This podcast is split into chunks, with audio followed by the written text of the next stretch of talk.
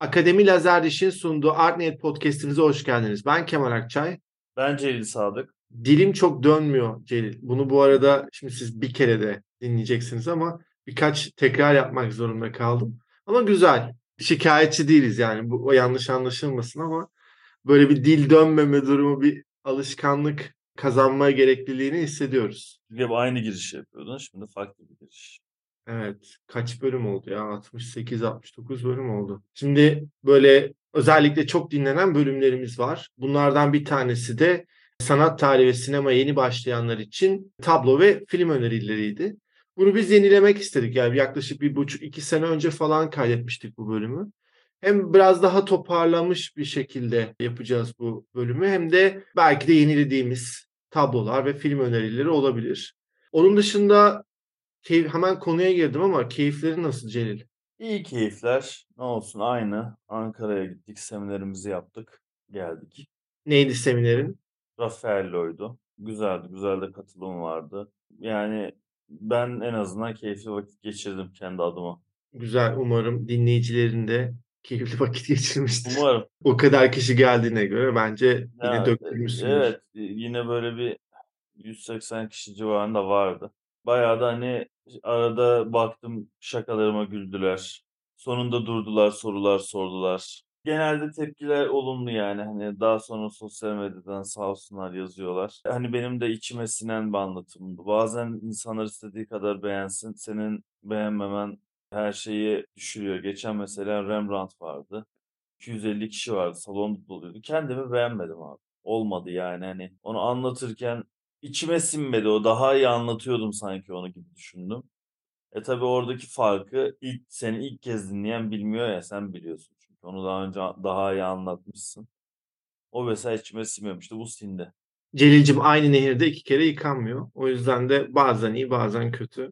Bu arada 7 Ocak'ta Celil'in Kadıköy sinemasında bir semineri olacak. Evet saat 12'de bayağı simitlerinizi, poğaçalarınızı alın erkenden. Caravaggio konuşacağız. Ee, Öğlen saat 12'de 7 Ocak Kadıköy sineması diyelim. Caravaggio olacak konuda.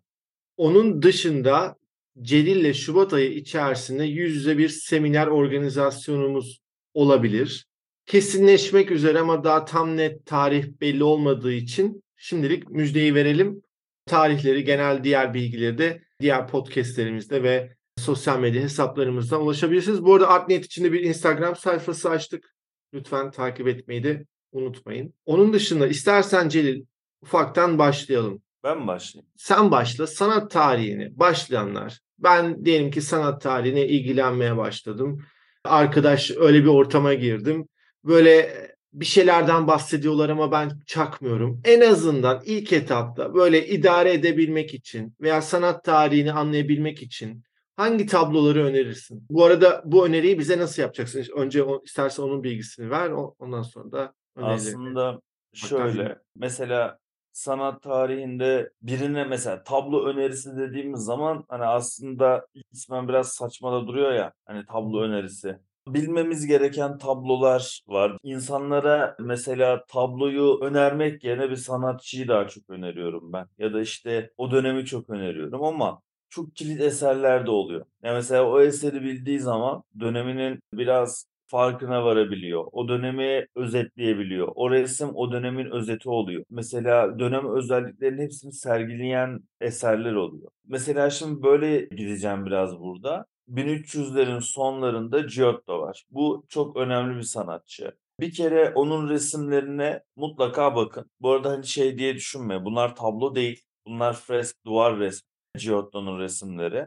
Hepsini öneriyorum. Aslında hepsi birbirine çok benzer özelliklerde. Sadece farklı konuları işliyorlar. Yani Orta Çağ resimlerinde olduğu gibi halka okuma yazma bilmeyen halka dini öğretmek, Hristiyanlığı anlatmak önemli. Peygamber azizleri, havarileri göstermek amaç bu.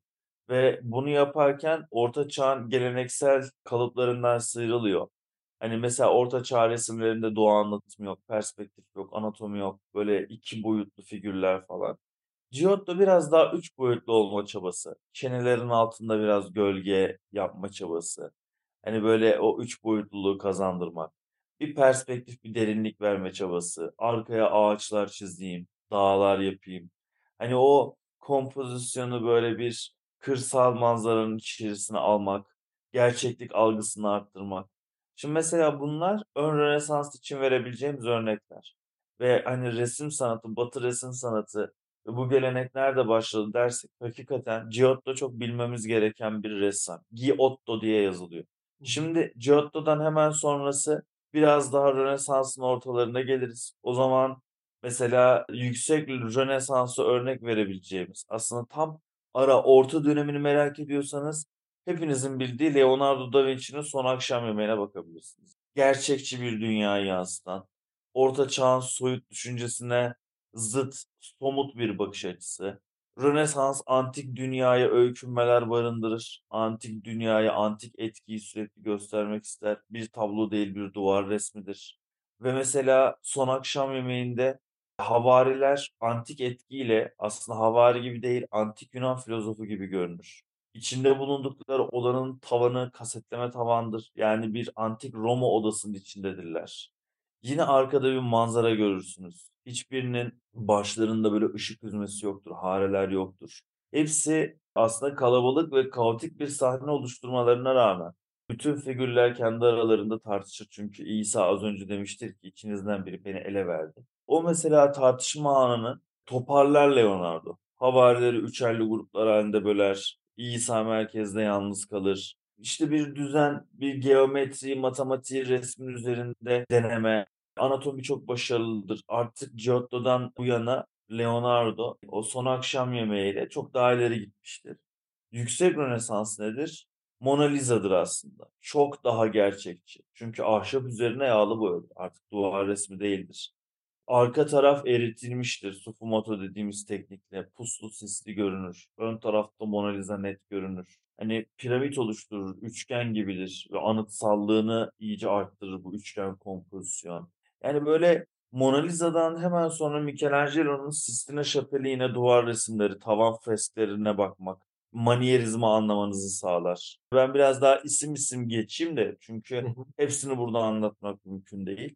Daha sonra Michelangelo'nun hani Adem'e ruhun üflenmesi sahnesinin, Adem'in yaratılışı sahnesinin de içinde olduğu böyle o duvar resimleri aşırı parlak, aşırı renkli, yer çekiminin olmadığı, herkesin çok kaslı olduğu.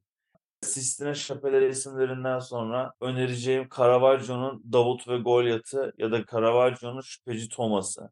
Burada Barao geçtik o zaman. Burada Baroğa geçtik. Manierizm. Aslında kronolojik gidiyorum bakın şu anda. Rönesans'ı yaptık. Hatta erken yüksek Rönesans nedir? Manierizm, Michelangelo, Barok, Caravaggio ve Şüpheci Thomas, Davut ve Golyat gibi eserlere bakıldığında teatral etkiler, yoğun gölge ışık, chiaroscuro dediğimiz, böyle çok kıvrımlı kumaşlar, çok hareket ediyormuş gibi figürler, genellikle dini konuların ele alındığı, izleyiciyi duygu vurmak, etkilemek isteyen eserler diyebiliriz kısaca. Baron hemen ardından Fransız ressam Fragonard'ın Salıncak diye bir eseri var. Baron içinden gelişmiş olan Rokoko'nun sembol eserlerinden biridir Salıncak. Barok gibi teatral ama barok gibi ciddi konuları üzerinde durmayan, masalsı bir dünyaya sahip olan, tek anlatmak istediği erotizm, cinsellik, muziklik ve soylu şenliği, soylu eğlenceleri olan Fransız sarayının zenginlerinin sipariş ettiği resimler, rokoko. Ve bu resimlere karşı olan mesela bir başka eser daha önereyim. Jacques-Louis David'in Sokrates'in Ölümü. Rokoko'nun salıncak eserinin zıttı yapılmak istenmiştir. Daha ciddi konular, antik dünyanın keşfiyle beraber antik konulara bir ilgi, antik Yunan'a, antik Roma hikayelerine, tarihi olaylarına bir ilgi.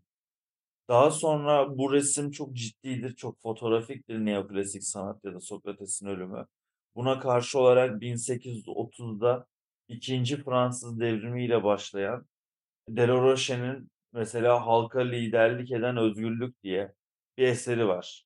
Hani böyle Fransız bayrağını eline almış, göğüsleri açıkta olan güçlü böyle gürbüz bir kadın resmin merkezindedir.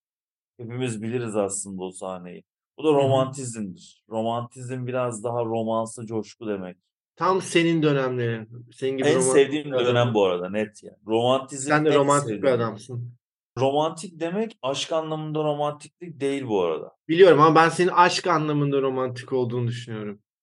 Öyleyizdir de. Hayır Onu böyle bir şerefsiz bir tipin var ama böyle bir içinden böyle bir romantizm Onu. Eyşan'a sormak lazım. Ne kadar şerefsiz, ne kadar romantik. Şimdi şey var böyle romantizm romansı coşku demek. Yani hani böyle romanlardaki gibi sahneler. Fırçalar biraz daha uçucu. İşte artık bunlar tablo bu arada.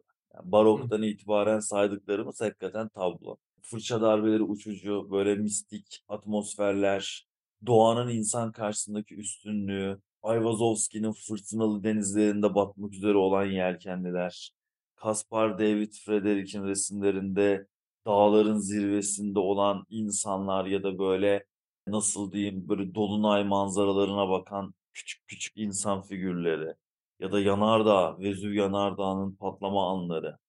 Bunlar çok resmedilir ama tabii halka liderlik eden özgürlük ve Caspar David Frederick'in Sistine üzerindeki gezgin e, benim favorilerim burada. Yine Goya'nın tabii ki de çok büyük bir önemi var. Goya'nın 3 Mayıs 1808 eserini yine öneririm araştırmalarını. O dönemi iyi anlamak açısından.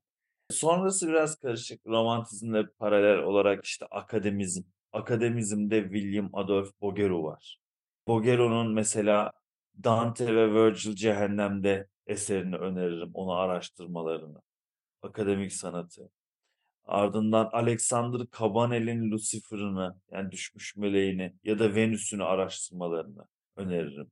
Onun dışında ön Raffaelloculuk, John William Waterhouse'un sahneleri, işte resimlerini öneririm. Ön Raffaelloculuğun ne olduğunu anlamak için. Ve realizme geliyoruz. Realizmde de bir devrim yaşanıyor zaten. Manet'in Kırda Yemek ve Olimpiya eserleriyle ilgili hem benim yazılarım var hem şu anda Tuval'deki Başyapıt diye bir belgesel var Google'da. Tuval'deki Başyapıt değil, TRT 2 belgeseli bulacaksınız Google'da. Çok eski bir belgesel. Ve orada Manet'in TRT'nin böyle nü resimler anlattığı dönemler siz düşünün. Belki 90'larda Wow. falan yapılmıştır. Şu anki Celil Instagram'da new resim paylaşamıyor. Onu da Evet hatırlatalım. ben Instagram'da nü resim paylaşamıyorum. TRT 2 Manet'in Kırda Yemek ve Olimpiya adlı iki nü eserinde nasıl modern sanatı başlattığının hikayesini anlatan bir belgesel yayınlamış. Tabii belgesel TRT belgeseli değil. Yani yabancı bir belgesel. Çevirmişler, atmışlar ama bu bile gerçekten harikaymış. Harika bir belgesel. Onu öneririm. Mesela Manet'in Kırda Yemek ve Olimpiyası ile ilgili benim de çalışmalarım var. Onlara da bakabilirsiniz. Hani böyle internetten falan işte Twitter'a Celil Sadık Olimpiya ya da Sanatın Tarihi Olimpiya yazsanız arama motoruna çıkar zaten. Olimpiyayı en azından bulabilirsiniz. Çünkü Kırda Yemeği son kitaba yazdım. Son kitabı alanlar da son kitaba bakabilirler. Onun dışında biraz ben durayım modern sanata sonra geçeyim. Sana atalım. Şimdi herhalde Celil 70'e yaklaştık bölüm sayısı olarak ve ilk defa saat 10'da kayıt e, Evet, almaya çok başladık. sabah erken. Bundan önce hep 12-1. İyi, o da iyi ihtimalle dolduruyorduk. Şimdi Celil bence çok güzel anlattı. Aşırı akıcı anlattı. Ve o yüzden hiç bölmek istemedim. Arada böyle uyuz laflar soksam da araya. Ama şu var Celil. Böyle bir enerjinde bir düşüklük var hissediyorum. Böyle sanki yeni bir uyanamamışsın Yok enerjim enerjimde hiç problem yok. Çok sakin. Evet çok aşırı sakin. Ben şaş- şaşkınım şu anda. Ben sabahları böyle oluyorum bu arada. Yani böyle 1-2 saat sonra çok daha enerjik olabiliyorum ya da çok daha sinirli olabiliyorum ya da mesela 1-2 saat sonra sinirleneceğim bir şey şu an bana söyle. Halledilir abi ya. Ki Şu anda sanki Sabah sinirli ben- ol şu anda da sinirli olabileceğin bir olay yaşıyorsun aslında. Bir misafir bekliyorsun ve o misafirler Yok onda da çok şimdi Begümleri misafir olarak da görmüyorum hakikaten. Bu program için de söylemiyorum. Hani böyle bir misafir gelme gerginliği yok. Onun da bir etkisi var. Hani geleceğiz, e, gelecekler, eğleneceğiz sonuçta. Hani gezeceğiz, yiyeceğiz, içeceğiz. Onun da rahatlığı var. İki gün boş. Yani aslında bu bugün boşum, yarın doluyum. Yarın akşam seminerim var. Yani hani şu an keyfim yerinde anladın mı? Mesela bir şey söylediğin zaman birisi ben sabah şeyim abi. Çok huzurlu, mutlu uyananlar var ya. Ben de e, şey böyle enerjik uyananlardanım. O yüzden insanlar sevmez beni. O zaman bu huzuru bir, biraz bozmam lazım. Ama bir sonraki turumda e, böyle daha çok laf sokup biraz seni sinirlendirmeye çalışacağım. Şimdi o zaman sinema kısmına geçelim. Bugün önereceğim ben 20'ye yakın film seçtim. Kaçını söylerim burada tam emin değilim. Biraz daha doğaçlama ilerleyecek ama bu filmleri seçerken şöyle bir kriter kendime belirledim. Sinema öğrencileri için değil. Yani siz hobi olarak sinemaya yeni başladınız, daha derinine inmek istiyorsunuz.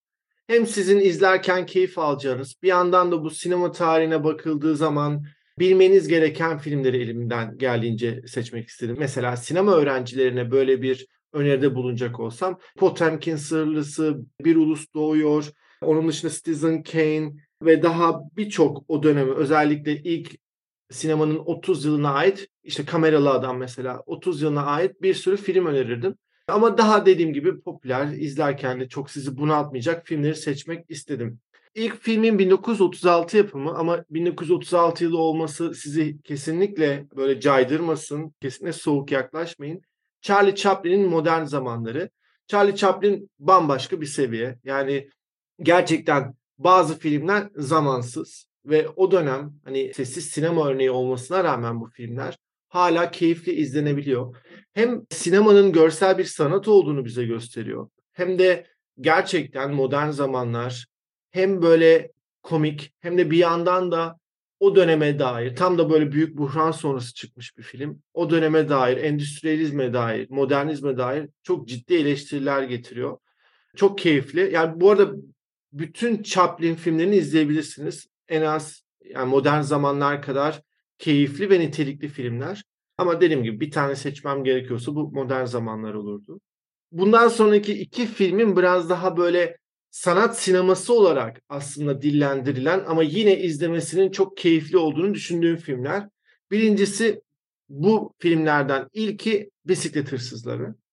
1948 yapımı diye hatırlıyorum film için. Vittorio De Sica'nın bir İtalyan filmi ve İtalyan yeni gerçekçilik akımının en iyi örneğinin bu olduğunu söyleyebiliriz. Faşist İtalya'da tabii ki ideoloji, dominant ideoloji kendi fikirlerini dayatan veya işte sefaret içindeki İtalya'ya daha eğlence odaklı filmler gösteriyor ki günümüzde de benzer yansımalarını görüyoruz aslında. Ve daha sonrasında savaş bitiyor. Tabii ki yokluk, fakirlik var ve bu genç yönetmenler özellikle bu e, faşist ideolojinin yetiştirdiği genç yönetmenler buna tepki olarak kameralarını sokağa koyuyorlar ve sokağın hikayelerini anlatmaya başlıyorlar. Çok daha düşük bütçeli yıldız oyuncuların çok nadir bir şekilde yer aldığı ve gerçekten gerçekçi bir sinema arayışı içerisinde olan bir dönemi başlatıyorlar ve Bisiklet Hırsızları gerçekten mükemmel bir film. Bir adam var, işsiz fakat sonrasında bir duvar posteri asma işi satın alıyor. Fakat onun öncesinde bir bisiklet satın alması gerekiyor. Ve bu bisiklet için karısı işte çeyizindeki çarşafları satıyor. Çok zordalar ama bu işi onları bayağı bir düzlüğe çıkartacaklar. O yüzden çok da umutlular. İşinin birinci veya ikinci gününde fakat bisikleti çalınıyor. Bütün hayatı bu adamın o bisiklete bağlı olduğu için, eve ekmek götürebilmesi için, o bisiklete muhtaç olduğu için küçük oğluyla birlikte İtalya sokaklarında o bisikleti arıyorlar. Ve gerçekten sonu tam böyle gözyaşlarınızı akıtacağınız. Yani böyle bir sanat sineması deyince dediğim gibi daha böyle entelektüelliğin çok ön planda olduğunu düşünürüz. Bu film gerçekten çok sade. Sokaktaki insan anlattığı için hani filmin kendisi de böyle şaşalı kamera hareketleri veya işte müthiş görüntülere odaklı, estetiği çok ön plana alan bir film değil. O yüzden bunu da listenize eklemenizi tavsiye ederim. Daha sonrasında ise bu sefer Fransızlar bir akım ortaya koyuyorlar. Buna da Fransız yeni dalgası deniyor. Fransız yeni dalgasına bir sürü film örneği verebiliriz ama benim yine kişisel favorim François Truffaut'un 400 darbesi. Yeni dalgada şu şekilde başlıyor. Özellikle 2. Dünya Savaşı'ndan sonra ne kadar Fransa kazanan tarafta yer alıyor olsa da ciddi bir ekonomik sıkıntı yaşıyor ve Amerika'nın Marshall yardımları var ve Amerika bu Marshall yardımları yaparken sadece para vermiyor, kültüründe bir şekilde aşılıyor. O yüzden de Fransız sinemalarında çok ciddi bir şekilde Amerikan filmleri oynuyor. Ve bu bir grup Fransız sinema yazarı da bu filmleri filmlerle ilgili ciddi fikirleri var. Hem bu filmleri çok seviyorlar Ama bir yandan da o, o filmlere çok uzaklar. Başka bir sinema yapılabileceğini düşünüyorlar. Ve yani tamamen anti sinema diyebileceğimiz yani bütün o ana akım sinema kurallarını yıkaraktan filmler ortaya koyuyorlar. Şimdi bazı filmler yeni dalgada gerçekten izlemesi zor. Özellikle bizim izleme deneyimimize çok hitap etmiyorlar. Ama 400 darbenin öyle olduğunu düşünmüyorum. Bir büyüme hikayesi.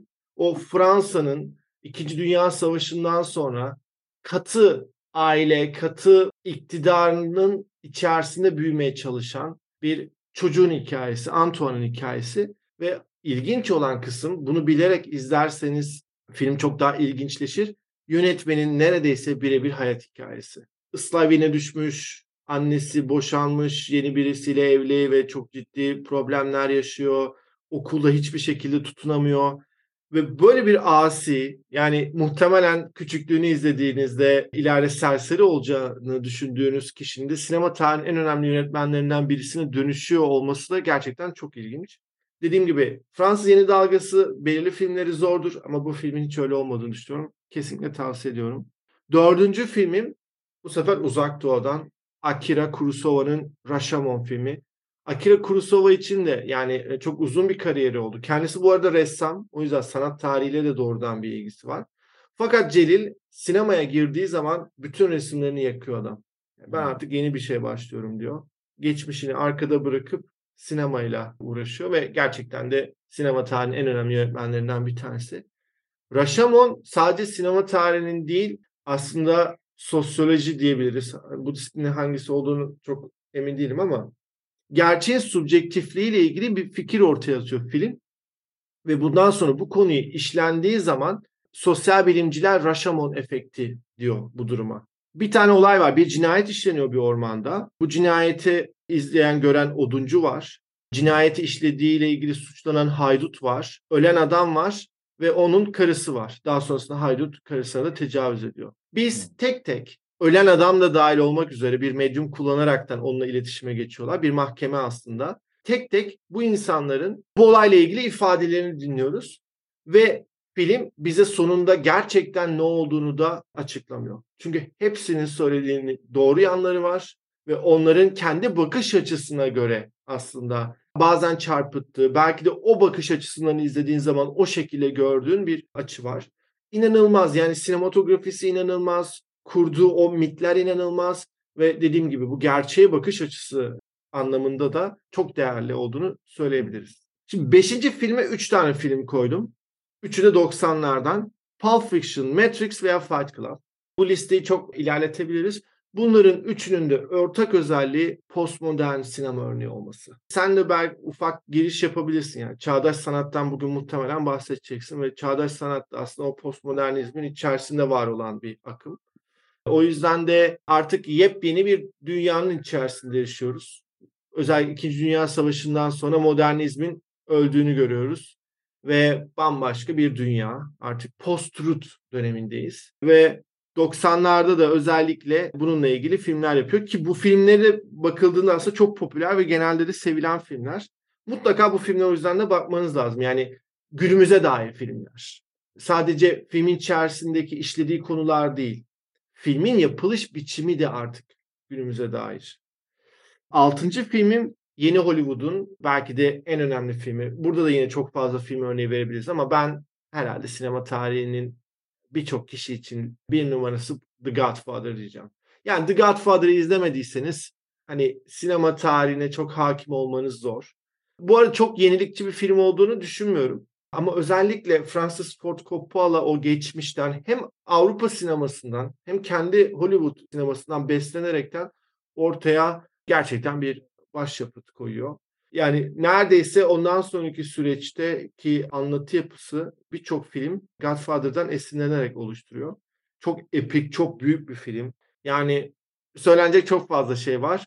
Senaryo anlamında ise tam bir başyapıt. Yani neredeyse kusursuz bir senaryosu olduğunu da söyleyebilirim. Sürrealizm yine Celil'le yaptığımız programlarda sıklıkla andığımız bir akım. Yine birazdan sürrealizmle ilgili zaten Celil'de tablo önerilerinde bulunacaktır. David Lynch'in bu yine sürreal çok sanatçı var. Mesela aslında Buñuel ilk akla gelir ve Buñuel'in Endülüs köpeği değil aslında. Özellikle 70'lerde tam böyle çok yaşlandığı süreçte çektiği çok önemli filmler var. Burjuva'nın Garip Çekiciliği, Belde Jour, Arzu'nun o Belirsiz Destesi gibi çok önemli yapıtlara imza atsa da ben David Lynch'in Mulholland Drive'ını söylemek istiyorum.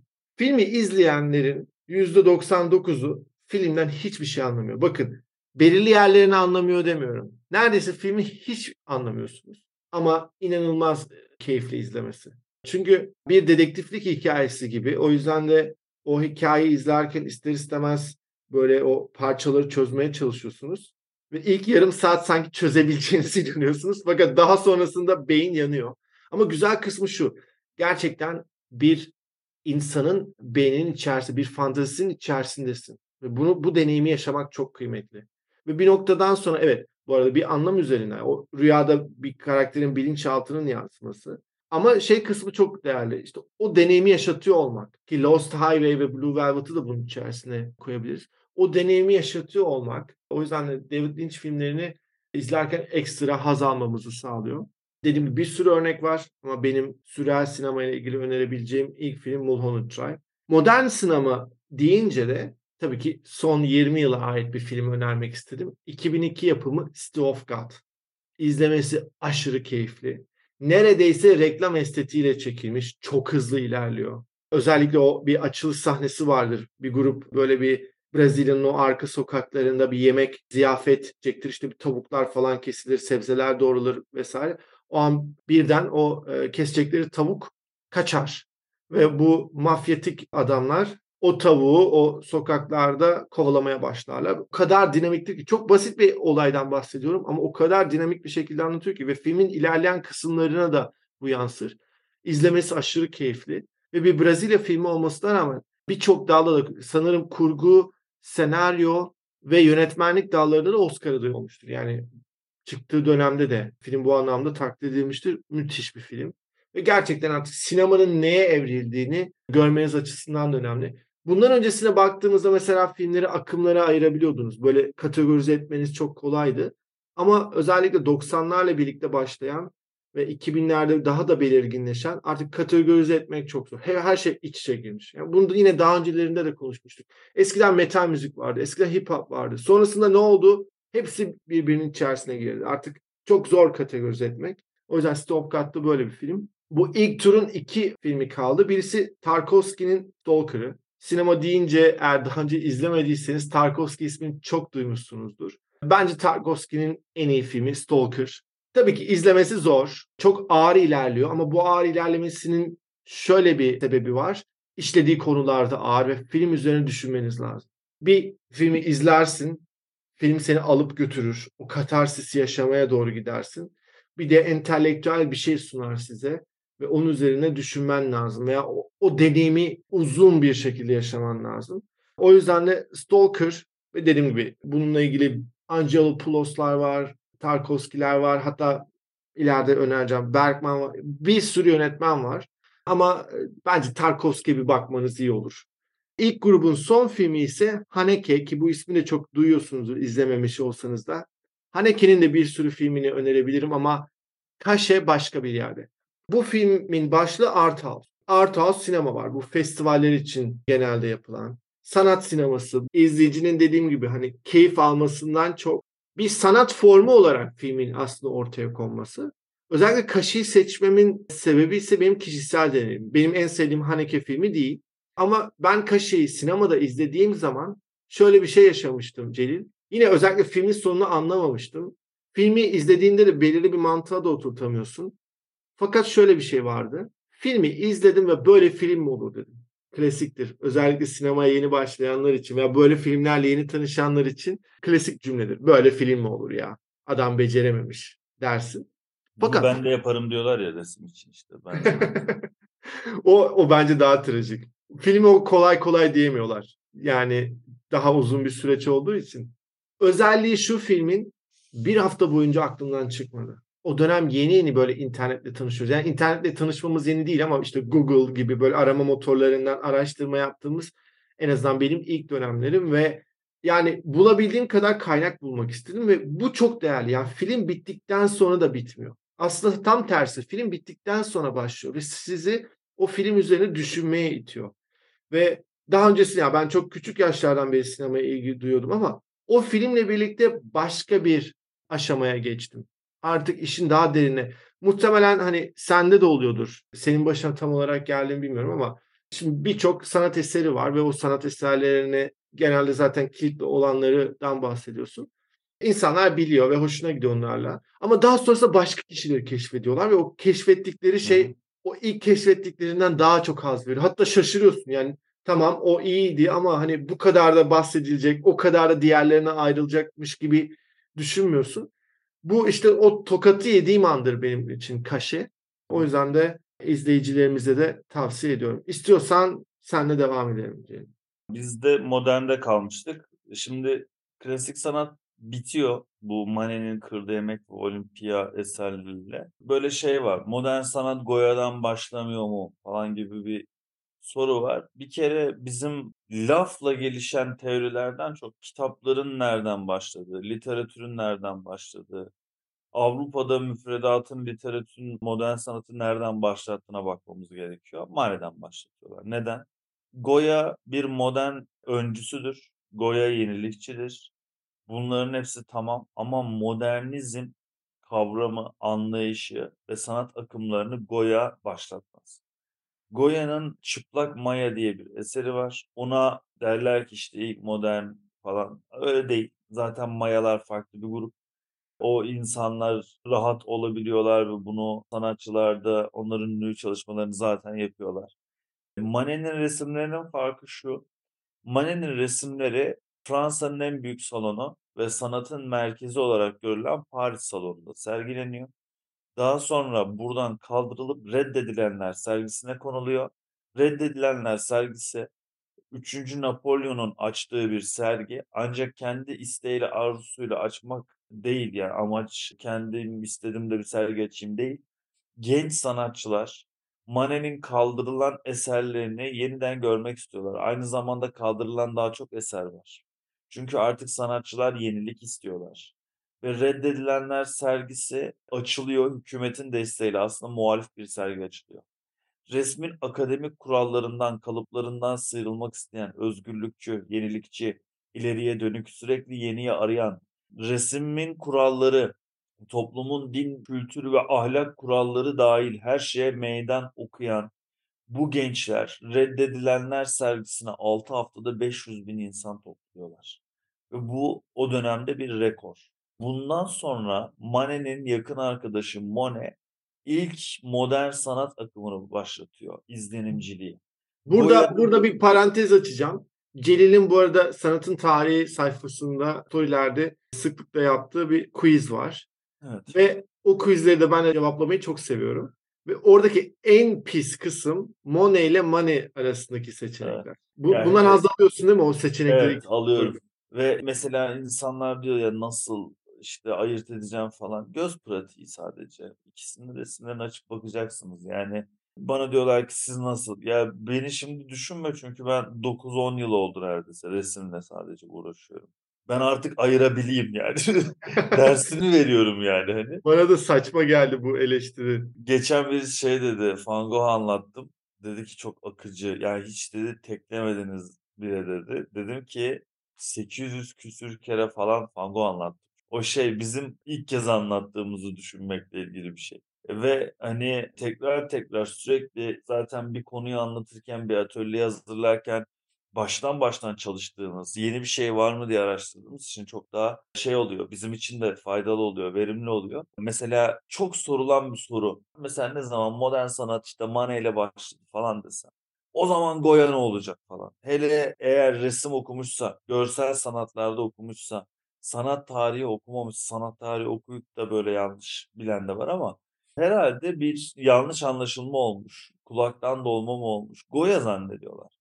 Goya evet öncülerden biri. Goya evet ilham olanlardan biri. Kesinlikle bunlara itirazımız yok. Ama başlangıç olarak o devrimsel reddedilenler sergisinin başlamasına sebebiyet veren eserler Yemek ve Olimpiya ve hemen bunun akabinde Manet'in kankası olan Monet'in bu izlenimciliği başlatıp e, 1874 yanlış hatırlamıyorsam izlenim tablosunu yapması zaten ilk modern sanat akımını ortaya çıkarıyor. modern sanat akımları hem akademinin basmakalıp kurallarına atıyorum 2'ye 2 bir tuval seçersen içine dini bir resim ya da savaş resmi yapmak zorundasın. Adam diyor ki neden ben böyle bir zorundalık yaşayayım? 2'ye 2 bir tuval seçiyor ve Kırda Yemek'te iki tane fahişeyle iki üniversite öğrencisinin Kırda ve alem sahnesine veriyor. Yani benim tuvalim, benim resmim, benim figürlerim, benim zihnim. Yani siz karışamazsınız demek bu. Şimdi bunlar evet biraz da Goya'da var ama Goya'nın yaptığı eserler genellikle özgür değil ki. Mesela çıplak maya, giyinik maya bunlar zengin birilerinin duvarlarını süslesin diye sadece özel mülkiyet için yapılmış eserler. Özel eserler bunlar. Özel koleksiyon için.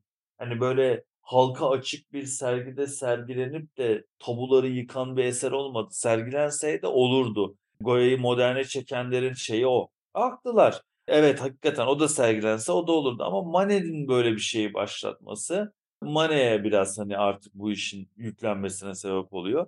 Ya şu anda mesela ülkenin ülkemizin en iyi en böyle doğayan sanat tarihçilerinden, hocalarından biri Nilüfer Öndin. Kitaplarına da hayranım. Mesela onun modern sanat kitabı Manet ile başlar. Kırda Yemek'le başlar. Literatür böyledir. Mesela üniversitede e, biz modernizmin başlangıcını hocalarımız Manet'den başlatır, Goya'dan değil. Bu akademik olarak literatürde de böyle geçiyor. Şimdi izlenimciliğin hemen ardından şimdi izlenimcilik, izlenim tablosuna bakabilirsiniz. İşte anlık resim yapmaktır, hızlı fırça darbelerini kullanırlar.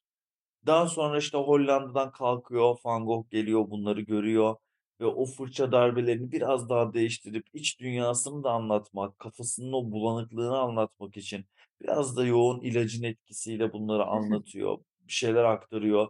Çok doygun fırça darbelerini kullanıyor. Onu gören Munch gidiyor en içindeki kasvetli, en sert duyguları aktarmak için bu sefer ekspresyonizmi başlatıyor. Sonra birileri diyorlar ki e, bir manifesto yayınlıyorlar. Bu diyorlar empresyonizm hep gözün gördüğünü, hep doğa manzaralarını resmediyorlar empresyonistler. Biz gözle görülmeyeni resmedelim. O zaman ne başlıyor? İşte cadılar, şeytanlar, iblisler, periler, masal hikayeleri, masal sahneleri diyelim. E, böyle pek çok nasıl diyeyim düşün öne çıkarıldığı, böyle doğaüstü rüyaların ön planda olduğu sembolizm diye ayrı bir dönem çıkıyor. Hemen hepsini toparlayalım. Van Gogh'un Yıldızlı Geceleri için empresyonizm değil, post empresyonizmi anlayabilirsiniz. Tekrarlayayım hatta. Monet'in izlenim tablosu. Van Gogh'un Yıldızlı Gecesi. Münch'ün Çığlığı ya da Kaygı adlı eseri. Daha sonra sembolizm... Boğuntu değil miydi? Boğuntu aslında. Çığlık diyorum ama eserin orijinal adı, ya bilinen adı Çığlık, orijinal adı Boğuntu. Çığlık ya da Boğuntu. Hemen ardından ne geliyor? Sembolizm dedik. Hemen hemen aslında empresyonizmle aynı dönemlerde. Franz van Stack, Lucifer ya da Franz van Stack'ın Desinde, Günah adlı eserine bakabilirsiniz. Mesela ondan sonra ilkelcilik geliyor. Henry Ross'u var. Mesela Burada da Ross- bölüyorum. Franz von Stark'la beni sen tanıştırdın ve çok teşekkür ederim. Gerçekten favori ressamlarımdan birisi oldu. Mükemmel ya resimleri. Kesinlikle. Gerçekten ben de Hitler'le, çok Hitler'le aynı çizgide olmak istemeyiz ama yapacak bir şey yok. Evet Hitler de çok beğeniyor. Hatta Hitler'in imajı hatta eser önermişken onu da önereyim. Franz van Stack'ın Wotan figürü vardır. İşte Wotan ölüler ordusuna önderlik eder resimde ve Wotan Almanların tanrısının tanrısı. Lütfen Franz van Stack Wotan yazın. Wotan diye böyle W ile. Yazın bir bakın. Adolf Hitler'in birebiri oradaki tanrı. Ancak Franz van Stack o resmi yaptığında Adolf Hitler 13 yaşındaydı. Bir rivayete göre Hitler gidiyor 13 yaşındayken bu resmi görüyor ve tanrı, Almanların tanrısının tanrısı Wotan'dan çok etkileniyor. Büyüdüğünde de sakalını, saç işte bıyığını ve saçını Franz van Stack'ın Wotan figüründen ilham alarak yapıyor. Kendisi bir klasik zihniyette yani modern sanata karşı modern sanatı dejenere sanat yani yozlaşmış yoz sanat olarak adlandırıyor ve modern sanat eserlerini toplatıyor. Toplatırken birçoğunu yaktırıp kestiriyor sevmediklerini ama Franz van Stack gibi içten içe hayranlık beslediklerini de kendi kişisel galerisine götürüyor. İddialara göre tarihçi Wade vardı. Onun iddiasına göre bu eseri alıyor, özel galerisine gidiyor ve sık sık onu orada 2. Dünya Savaşı sırasında seyrediyor. Yani o da Diktatör diktatör olmanın küçük şımarıklıkları işte. Ha, evet. Şey bazı minik avantajları. Aynen. Ondan Modern sonra- sanatı sevmedim. Tarihten silelim gibi böyle güzel. Aynen. Ya adam şey yapıyor. Bu Oscar Kokoschka ve Igor Şeyle ile hep anlatılır böyle bir efsane vardı. İşte sınava hazırlanıyorlar. Oscar Kokoschka, Igor Şeyle Hitler'in resimlerini görünce dalga geçiyorlar. Hitler de daha sonra sınava kabul edilmiyor. Viyana okulunda da kabul edilmiyor. Çünkü başvurduğu yer de Klimt'in okulu. Resimleri de manzara resimleri yani klasik resimler. İktidara gelince Oscar Kokoschka ve Igor Şeyle'nin eserlerini toplatıyor falan. Dediğin gibi işte küçük şımarıklıklarını yapıyor. Şimdi keşke ressam kalsaymış dediğimiz ya da işte hani böyle çok insan vardır ya. Keşke o mesleği yapmaya devam etseymiş. Neyse. Franz van Stack dedik. İlkelcilik var. Ya o kadar çok akım var ki. Şimdi birini atsam birini olmuyor. Yani ilkelcilik hadi diyelim önemli bir akım. Henry Rosso var. Henry Rosso'nun yılan oynatıcısına bakabilirsiniz. Adam hiç gitmemiş biliyor musun? Yurt dışına hiç çıkmamış. Herif Fransa'da yaşıyor hayatı boyunca. Hiç çıkmıyor ve şey yapıyor. Tropikal görüntüler yapıyor. Şimdi bu ilkelcilik aslında çocuksu saflığı arıyor ya modern sanat. Modern sanatın temelinde biraz da o yatar. İşte resmi resim gibi yapmak değil, çocuksu saflıkla, en içten duyguyla ya da en saf düşünceyi oraya aktarmak amaçları. Bu yüzden ona yönelik resim yapmaya çalışıyorlar. Bu yüzden en büyük saydığımız bütün başyapıtlar çocuk resmi gibi. Bunu ben de yaparım resimde işte. Hı hı. Ama işte onu sen yapmadın diyoruz ya bize. Daha önceki programlarda da konuşmuştuk. Onu ilk biri bir düşünceye, bir felsefeye dayanarak yaptı. Onu ilk kez yaptığı için değerli oldu. O noktada bu ilkelcilik tropikal dünyaya merak, kabilelere merak. O kabilelerin sanatının saf sanat olduğunu düşünüyorlar. Bu yüzden Afrika kabileleri ya da Amerika'daki kabileler onlar için çok önemli oluyor. Ve bunları resimlerine işliyorlar. Henry Rosso hiç çıkmıyor yurt dışına ama böyle Avrupa'da o dönem böyle ilginç kalabalık botanik bahçeler var. Her çeşit bitkinin sergilendiği, Avrupalılara tanıtıldığı, tropikal bitkilerin, değişik ilginç bitkilerin tanıtıldığı böyle botanik bahçeler var, özel seralar var. Sanatçı oraları ziyaret ediyor ve kendine ait bir dünya, bir jungle yaratıyor. Tropikal yağmura bakabilirsiniz, yılan oynatıcısına bakabilirsiniz. İlkelcilikten sonra mesela Fauvizm var, yırtıcılık. Sanat eleştirmeni var Louis Leroy. Diyor ki bunlar vahşi hayvan gibi resim yapıyorlar. Neden? Çünkü bunlar en canlı renkleri, en canlı renkleri en böyle baskın şekilde geniş alanları kaplayacak şekilde yapıyorlar. Boyayı tüpten çıktığı gibi kullanıyorlar. Fırça darbesi hiç göstermiyorlar. Ekspresyonizmin biraz tersini yapıyorlar yani. E, boyaları birbirine karıştırmıyorlar. Boyalar tüpten çıktığı gibi ve doygun fırça darbeleriyle geniş alanları kaplıyor. Ve bunların fov yani fov demek yırtıcı hayvan demek. Louis Leroy demiş ki bunlar öyle renkler kullanıyorlar ki vahşi hayvanlar gibi resim yapıyorlar. O yüzden fovizm. Yani yırtıcılık adıyla. Matisse'in resimlerine bakabilirsiniz mesela. Matisse'in Dans diye bir eseri vardır. Üç renk, dört renk falan vardır resimde. Çok doygundur böyle. Hatta çok geyiktir ya ben yapmıştım böyle bir bu Instagram arkaya müzik koymaya bir ilk başlamıştı hatırlıyor musun ona? Hmm. O zaman ben mesela dans eserine arkaya halay koyup paylaşmıştım mesela hani biraz şey olsun insanlar ya bu böyle şeyler yapınca da biraz tepki oluyor ama hani sonuçta şey için yapsınlar bunu. Sanat haline meraklansın. Bu resim ne? Hani onu bilsin, hafızaya bir yerleşsin diye yapıyorum. Dans resmi mesela çok önemlidir yine. Fauvizm'den sonra hadi geçelim Kübizm, Picasso, Avignonlu Kızlar, Guernica. Kübizmin artık yıllardır akademinin verdiği bütün perspektif kurallarını çiğneyerek binlerce perspektif çalışmasından sonra bir nesneye ya da bir figüre baktığımızda onu iki boyutlu yapan, üç boyutlu vermeyen ve iki boyutlu yapmadan önce onu kübik parçalara ya sanki şey düşün. Beni şu an sen tam karşıdan görüyorsun ya. Tam cepheden kafamın arkasını görmüyorsun. Sırtımı görmüyorsun. Ben Kübik parçalara bölünüyorum. 2 boyuta düşüyorum. Tamam, 3 boyutlu değilim artık. Ve sanatçı olarak sen beni kübik parçalara böldün ya. Sonra kendi zevkine, kendi önem anlayışına göre beni tekrar o kübik parçalardan 2 boyutlu düzleme bir araya getiriyorsun. Yani sırtımı da görüyorsun. Hı hı. Kafamın arkasını da, kulağımın arkasını da görüyorsun. Yüzümü, ağzımı, burnumu da görüyorsun. Yani bütün perspektifleri alıyor, tek yüzeye kübik formlarla yapıştırıyorsun. Öyle düşün. Kübizm bu. Yani bütün perspektifleri yok ediyor. Aslında bütün perspektifleri yok etmiyor. Tüm perspektifleri izleyiciye sunuyor iki boyutlu bir düzlemde.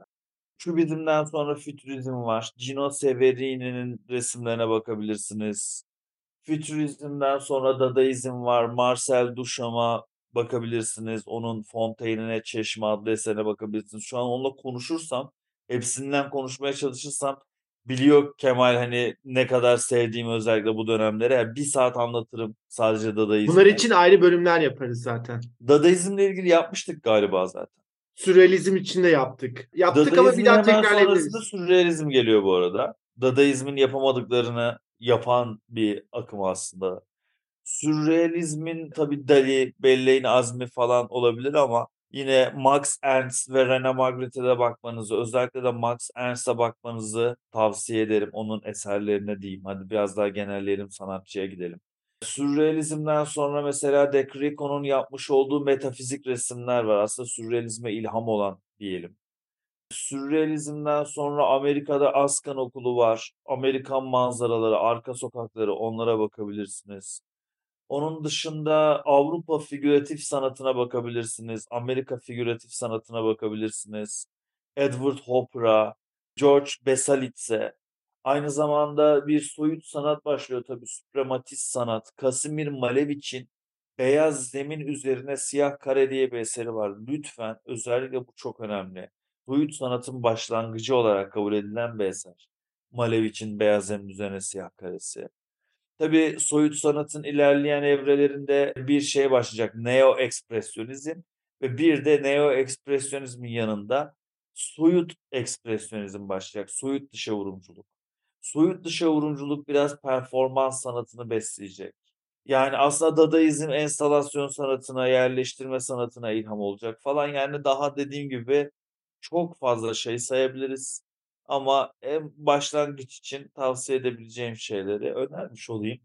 Bir de Son, bütün- çağdaş bütün- sanatla ilgili örnek vermedin galiba. yani Jeff Koons'u örnek verebiliriz. Çok örnek var aslında. Warhol. Safir Ivekovic'i örnek verebiliriz.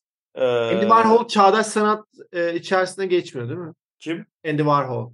Pop art. O e, modern sanat içinde geçiyor. Modern sanat zaten pop art'ta bitiyor diyebiliriz. Çivisini çak, 1960 çakıyor. yılında. Tabutuna çivisini çakıyor Andy Warhol. Evet. ve Modern sanat bitiyor. 1960'dan 80'e kadar bir postmodern çağ yaşanıyor. Günümüzde de günümüz sanatını anlatmak için günümüzün sanat algısı demek aslında çağdaş sanat. 1980'den bu yana mesela bir eser gördün. Baktın 1981 yapımı. Bu ne eseri dersin? Çağdaş sanat.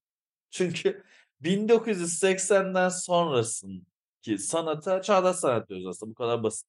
Ve çağdaş sanata çok girmek istemiyorum ama şey diyeceğim. Mesela bir kitap tavsiye edeyim ben. Sanatın tüm öyküsü. Bakın sanatın öyküsü demiyorum. O Gombrich'in Sanatın Öyküsü kitabı 1970 basımı arkadaşlar. Sanat tarihçiler, Romalılar. Bunu mesela sanat tarihçilerde Gombrich'i okumadan Gombrich'i tavsiye ediyorlar biliyor musun insanlara? Dili çok ağır. Kesinlikle hafif bir dili yok bence. Tabii ki de hikayeci gibi anlatıyor ama sanat tarihini bilene anlatıyormuş gibi anlatıyor. Resimsel görsel örneği az. Çok fazla sağa sola referans veriyor. Ve bu da sanat tarihine yeni başlayan biri için ki biz de sanat tarihi kitabını nasıl okunacağını da çok bilmiyoruz. Baştan sona bir öykü gibi okuduğunuzda sanat tarihinden soğumanıza sebebiyet verebilir. Bu yüzden Gombrich'in Sanatın Öyküsü kitabının içindeki çoğu şeyin de artık değiştiğini, artık eskide kaldığını, artık demode bilgi olduğunu bilmeniz gerekiyor lütfen. Yani bu kitabı sanat tarihçilere tavsiye ediyorum Ama sanat tarihi okumayanlara, dışarıdan sanat tarihinde kendini geliştirmek isteyenlere tavsiye etmiyorum. Sanat tarihçilerin okuması gerekiyor pek çok açıdan. Çünkü çok fazla faydalı yönü de var. Ama sanat tarihçiler aynı zamanda lütfen Stephen Farthing'in Sanatın Tüm Öyküsü kitabını okusunlar. Özellikle sanata yeni başlayanlar. İnanılmaz bir özet. Tarihi açıdan aşağıda bulabileceğiniz harika bir kronoloji. Harika bir şekilde böyle tek tek atıyorum mağara sanatından başlayarak çağdaş sanata gelene kadar bütün külliyatı ikişer üçer sayfada bize anlatıyor. Gerçekten de anlatıyor. Büyük bir kitap, biraz pahalı bir kitap. Büyük de dediğim çok da büyük değil tabii. Ama inanılmaz doyuracak sizi. Empresyonizm mi? Empresyonizm nedir? İki sayfada anlatıyor. Aşağıda empresyonizmin başladığı süreçte tarihi olarak Avrupa'da neler yaşıyor bunu anlatıyor. Sayfayı değiştiriyorsunuz, izlenim diyor. Bir tane de eser yorumluyor. Müthiş bir kitap tavsiye ediyorum. Senin var mı mesela sinema yeni başlayanlar için bir tane kitap desen? Onu düşünüyordum. Bu arada ileriki bölümlerde kitap önerisiyle ilgili bir bölüm doldurabiliriz. Yapalım. Bunu yapmadık hiç. Şimdi Ee, var benim sağda solda çok tavsiyem ama toparlamış oluruz podcast'te. Açıkçası benim yok. Yani şöyle bir şey hani bir sinema çok multidisipliner bir sanat dalı. Mesela sadece senaryoyu konuşuyor olsaydık belki bir kitap önerebilirdim. Sadece sinematografiyi konuşuyor olsaydık kitap önerebilirim veya film analizini. Ama böyle bu kitabı okuyun ve sinemaya giriş için size çok faydalı olabilecek dediğim tek bir kitap yok. Onu rahatlıkla söyleyebilirim. Ama dediğim gibi bir bölüm doldurduğumuz zaman birçok kitap önerebilirim. Benim de ufkumu açan. Tamam olur o zaman böyle bir bölüm yapalım. Hani beni sağda solda bulurlar. Ben de biraz daha yenileyim varsa yeni bir şey. Ya da yeni aldığım kitaplar var. Onlardan tavsiye edeceğim şeyler vardır. Biraz daha dip köşeye girerim olmadı. İşte Caravaggio okumak istiyorsanız şunları falan gibi. Biraz daha diplere de girerim.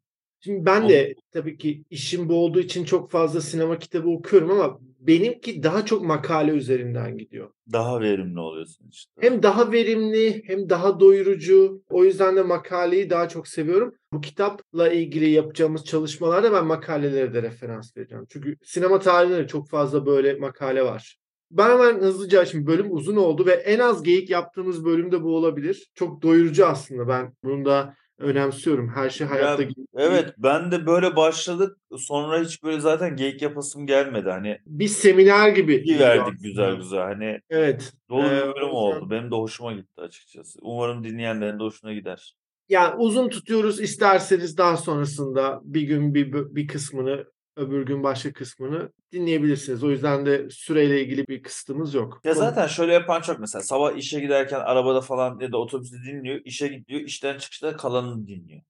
Bir de bölümlere ayırdığımız için hani onun ayrımını da kolay yapabilirler diye düşünüyoruz. Her neyse. Nasıl dinleyeceğinize karışmayalım. O nasıl isterseniz siz öyle dinleyin. Ben sinema ile ilgili devam edeyim. Dediğim gibi ben 20 film seçmiştim. İlk 10 filmi zaten ilk etapta söyledim. Şimdi ikinci 10 filme geçiyorum. Bir hile yapacağım ve aslında bir film değil bir diziden bahsedeceğim. Kieslowski'nin Polonya televizyonu için çektiği Dekalog serisi 10 bölümden oluşuyor ve Tevrat'taki 10 günah üzerinden, 10 emir üzerinden aslında ilerliyor. Her bölüm işte o emirlerden bir tanesini tematik olarak alıyor. Fakat dini bir film değil aslında. Zaten Kieslowski de inançlı birisi değil. Belki inançlı kelimesi çok doğru olmadı. Yani bildiğim kadarıyla belirli bir dine inanmıyor ama inanç meselesi üzerine çok düşünüyor. Ve filmlerde böyle genelde televizyon için yapılan diziler hele ki 80'leri düşündüğümüzde içinin biraz boş olmasını, daha özensiz olmasını beklerken herhalde sadece sinema için değil, yani felsefik anlamda da çok derin, çok yoğun filmler. Kieslowski belki de sinema tarihi metaforları anlatısı içerisinde en iyi yerleştiren yönetmenlerden bir tanesi olduğunu söyleyebiliriz. Ve bu Dekalog serisinden iki bölümü daha sonrasında uzun metraja dönüştürüyor. Aşk üzerine kısa bir film, aşk öldürme üzerine kısa bir film. Birisi sevgi üzerine dediğim gibi çok derin şeyler ortaya koyuyor. Diğeri ise insan canı üzerine. Özellikle aşk üzerine kısa filmi zaten daha öncesinde bahsetmiştim. Çok dinlenen bir bölümümüz vardı. Hatta bölümün ismi de aşk üzerine kısa bir podcast'ti. Burada ise daha çok öldürmeyden bahsetmek istiyorum. Çünkü bu film Celil Polonya'da yayınlandıktan sonra Polonya hükümeti idamı kaldırıyor. İdamı kaldırmakla ilgili süreci başlatıyor. Evet. Hikaye şu. Bir tane adam var. birisini öldürüyor. Birisini öldürdüğü için de idam cezasına çarptırılıyor. Filmin yarısından sonraki süreçte de o idam cezasının gerçekleştirilmesini bekliyoruz. Kieslowski şöyle bir soru ortaya koyuyor. Devletin bir insanı öldürmesiyle bir insanın herhangi bir sebepten dolayı bir insanı öldürmesi aynı şey olabilir mi? Veya insanları öldürmeyi hak ediyor mu? İnsan canının kıymetini aslında bir noktada ortaya koyuyor. İnanılmaz rahatsız edici ama bu rahatsız edicilik hani filmin hayata dair çok önemli bir bilgi suratınızda çarptığı için aslında rahatsız oluyorsunuz. Kesinlikle Kieslowski'nin Dekolog serisini izlemenizi tavsiye ederim. Beğenirseniz zaten daha sonrasında da hem öldürme üzerine hem de aşk üzerine kısa filmi zaten otomatik olarak izleyeceğinizi düşünüyorum. İkinci önereceğim film bu seride bir anime olacak. Ve anime deyince herhalde ilk akla gelen yönetmen Miyazaki. Miyazaki'nin de Ruhların Kaçışını önermek istiyorum. En popüler filmi. Japonya'da hala en çok izlenmiş film. Bir yandan da dünya dağıtımı da çok genişti. Sadece aslında yerelde kalmadı. Bugün animasyona ilgi duyan, hatta animasyona ilgi duymanıza da gerek yok. Herhangi bir şekilde sinemaya ilgi duyan birçok insan Ruhların Kaçışını izlemiştir. Tabii ki 2001 yapımı olduğu için ki ben de sanırım o yıllarda değil biraz daha birkaç sene sonrasında izlemiştim ve şunu düşünmüştüm. Keşke biraz daha küçükken izleseydim. Çok hoş bir büyüme hikayesi. Bir masal zaten. Alice Harikalar Diyarı'nın aslında bir uzak doğu yeniden yorumlanması da diyebiliriz. O Japon kültürüyle birleştiriyor. Miyazaki çok önemli bir yönetmen. Yani sadece aslında Ruhların Kaçışı değil, diğer filmleri de çok değerli. Muhtemelen zaten daha önce bir anime izlemediyseniz bu filmi izledikten sonra diğerlerine bakmak isteyeceksiniz. Yine bir tane daha hile yapayım. Ateş Böceği Mezarlıkları. E, Isao Takahata'nın e, 1986 veya 88 yılı olması lazım çektiği bir film. Hiç anime demeyin, bir çizgi film demeyin. Gözyaşlarınızı tutmanız imkansız. Çok hüzünlü bir hikaye anlatıyor. Bir abi kardeşin İkinci Dünya Savaşı sonrası hayatta kalma mücadelesini anlatıyor. Zaten filmi izleyenler hemen bana hak verecektir diye düşünüyorum. Bu iki filme bakın. Genelde yeni jenerasyon şeyi çok seviyor. Bu anime dizileri, uzak doğudan çıkan işleri çok yakından takip ediyor. Ama biliyorum ki bir kesimde o kültüre karşı uzak. Bence hiç uzak olmasınlar. Mutlaka bu filmlere şans versinler. Özellikle çizimleri bize garip geliyor olsa da gerçekten çok derinlikliler. Batı animasyonuyla karşılaştırınca gerçekten çok önemliler.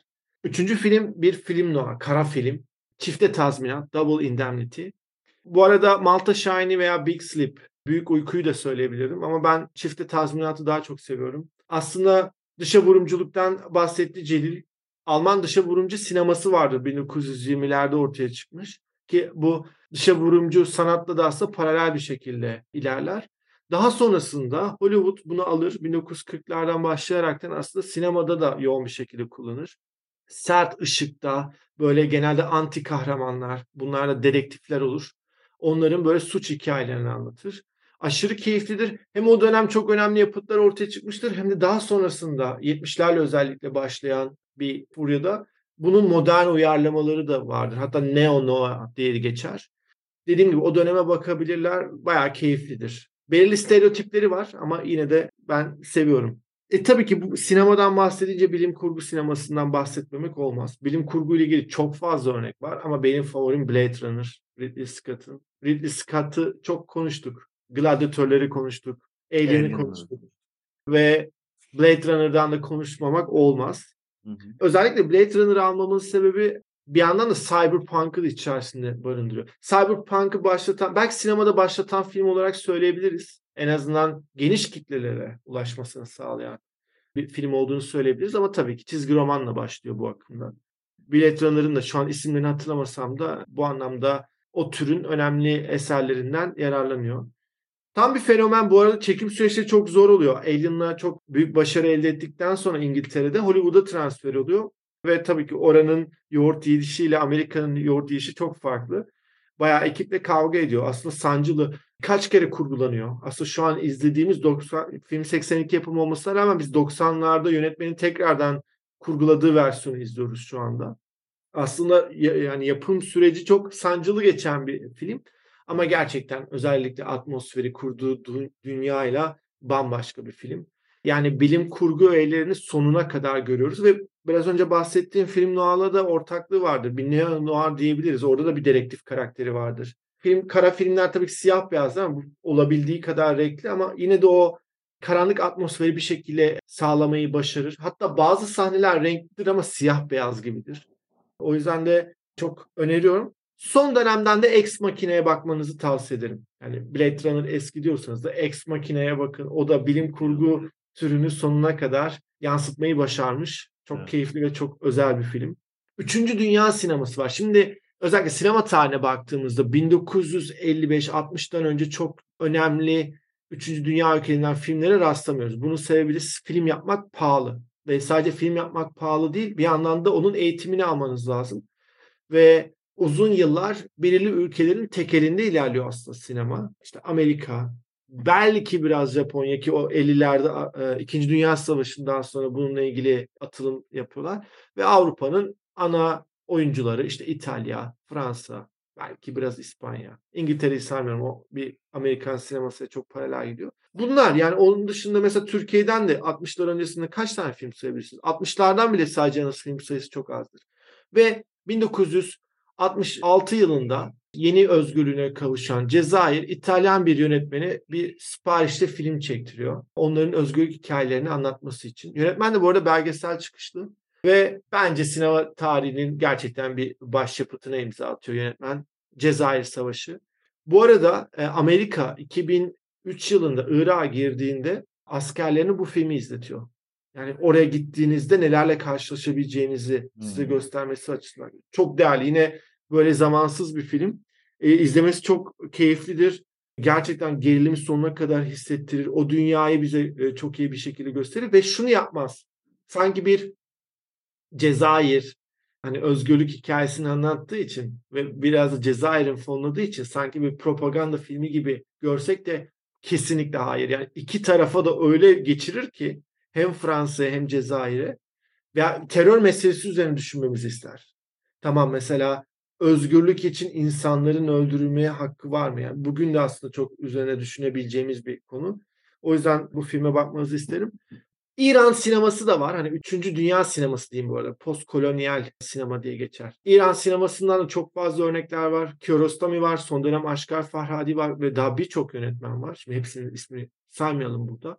Ama ben bir film örneği verecek olsam Cennetin Çocuklarını söylerdim.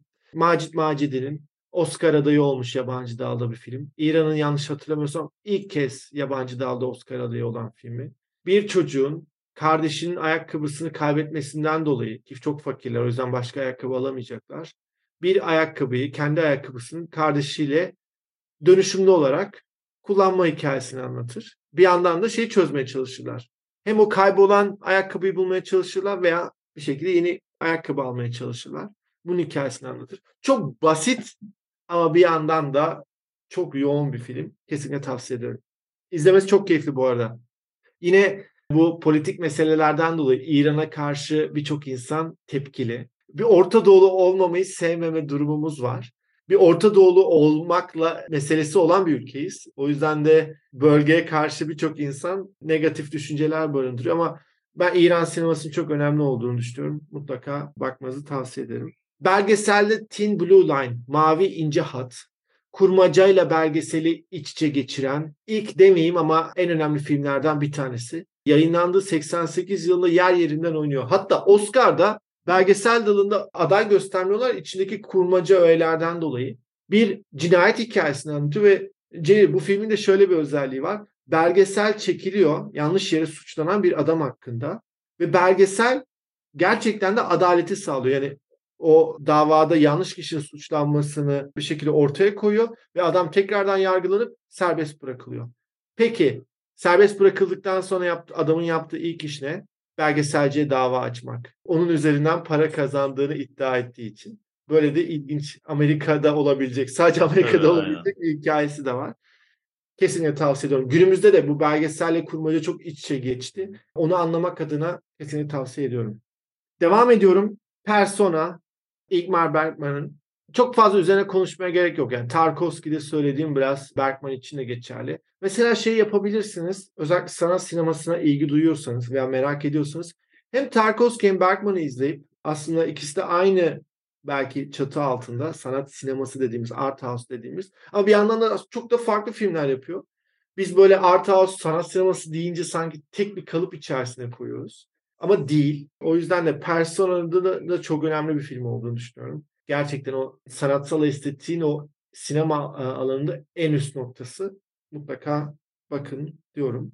Spagetti Western'e bakmak gerekiyor. Aslında bu, burada bir Western örneği de verebilirdim ama iyi kötü çirkini bir izlemek gerekiyor. Bir kere zaten aşırı keyifli. Çok uzun bir film ama ona rağmen aşırı keyifli. Hem o türü gösteriyor hem onun Avrupa'ya uyarlanmasını gösteriyor. Clint Eastwood var. Bir kere bir tür sinemasını anlamak adına önemli. O tür sinemasının alışkanlıklarını, genel motiflerini bir yerde görmek. Bu gözle de izlenirse film çok daha değerli oluyor. İyi kötü çirkine mutlaka bakın. Bakış açısı çok önemli filmlerde. Özellikle bu male gaze olarak geçiyor. Son dönemlerde çok sık karşılaştığımız bir terim.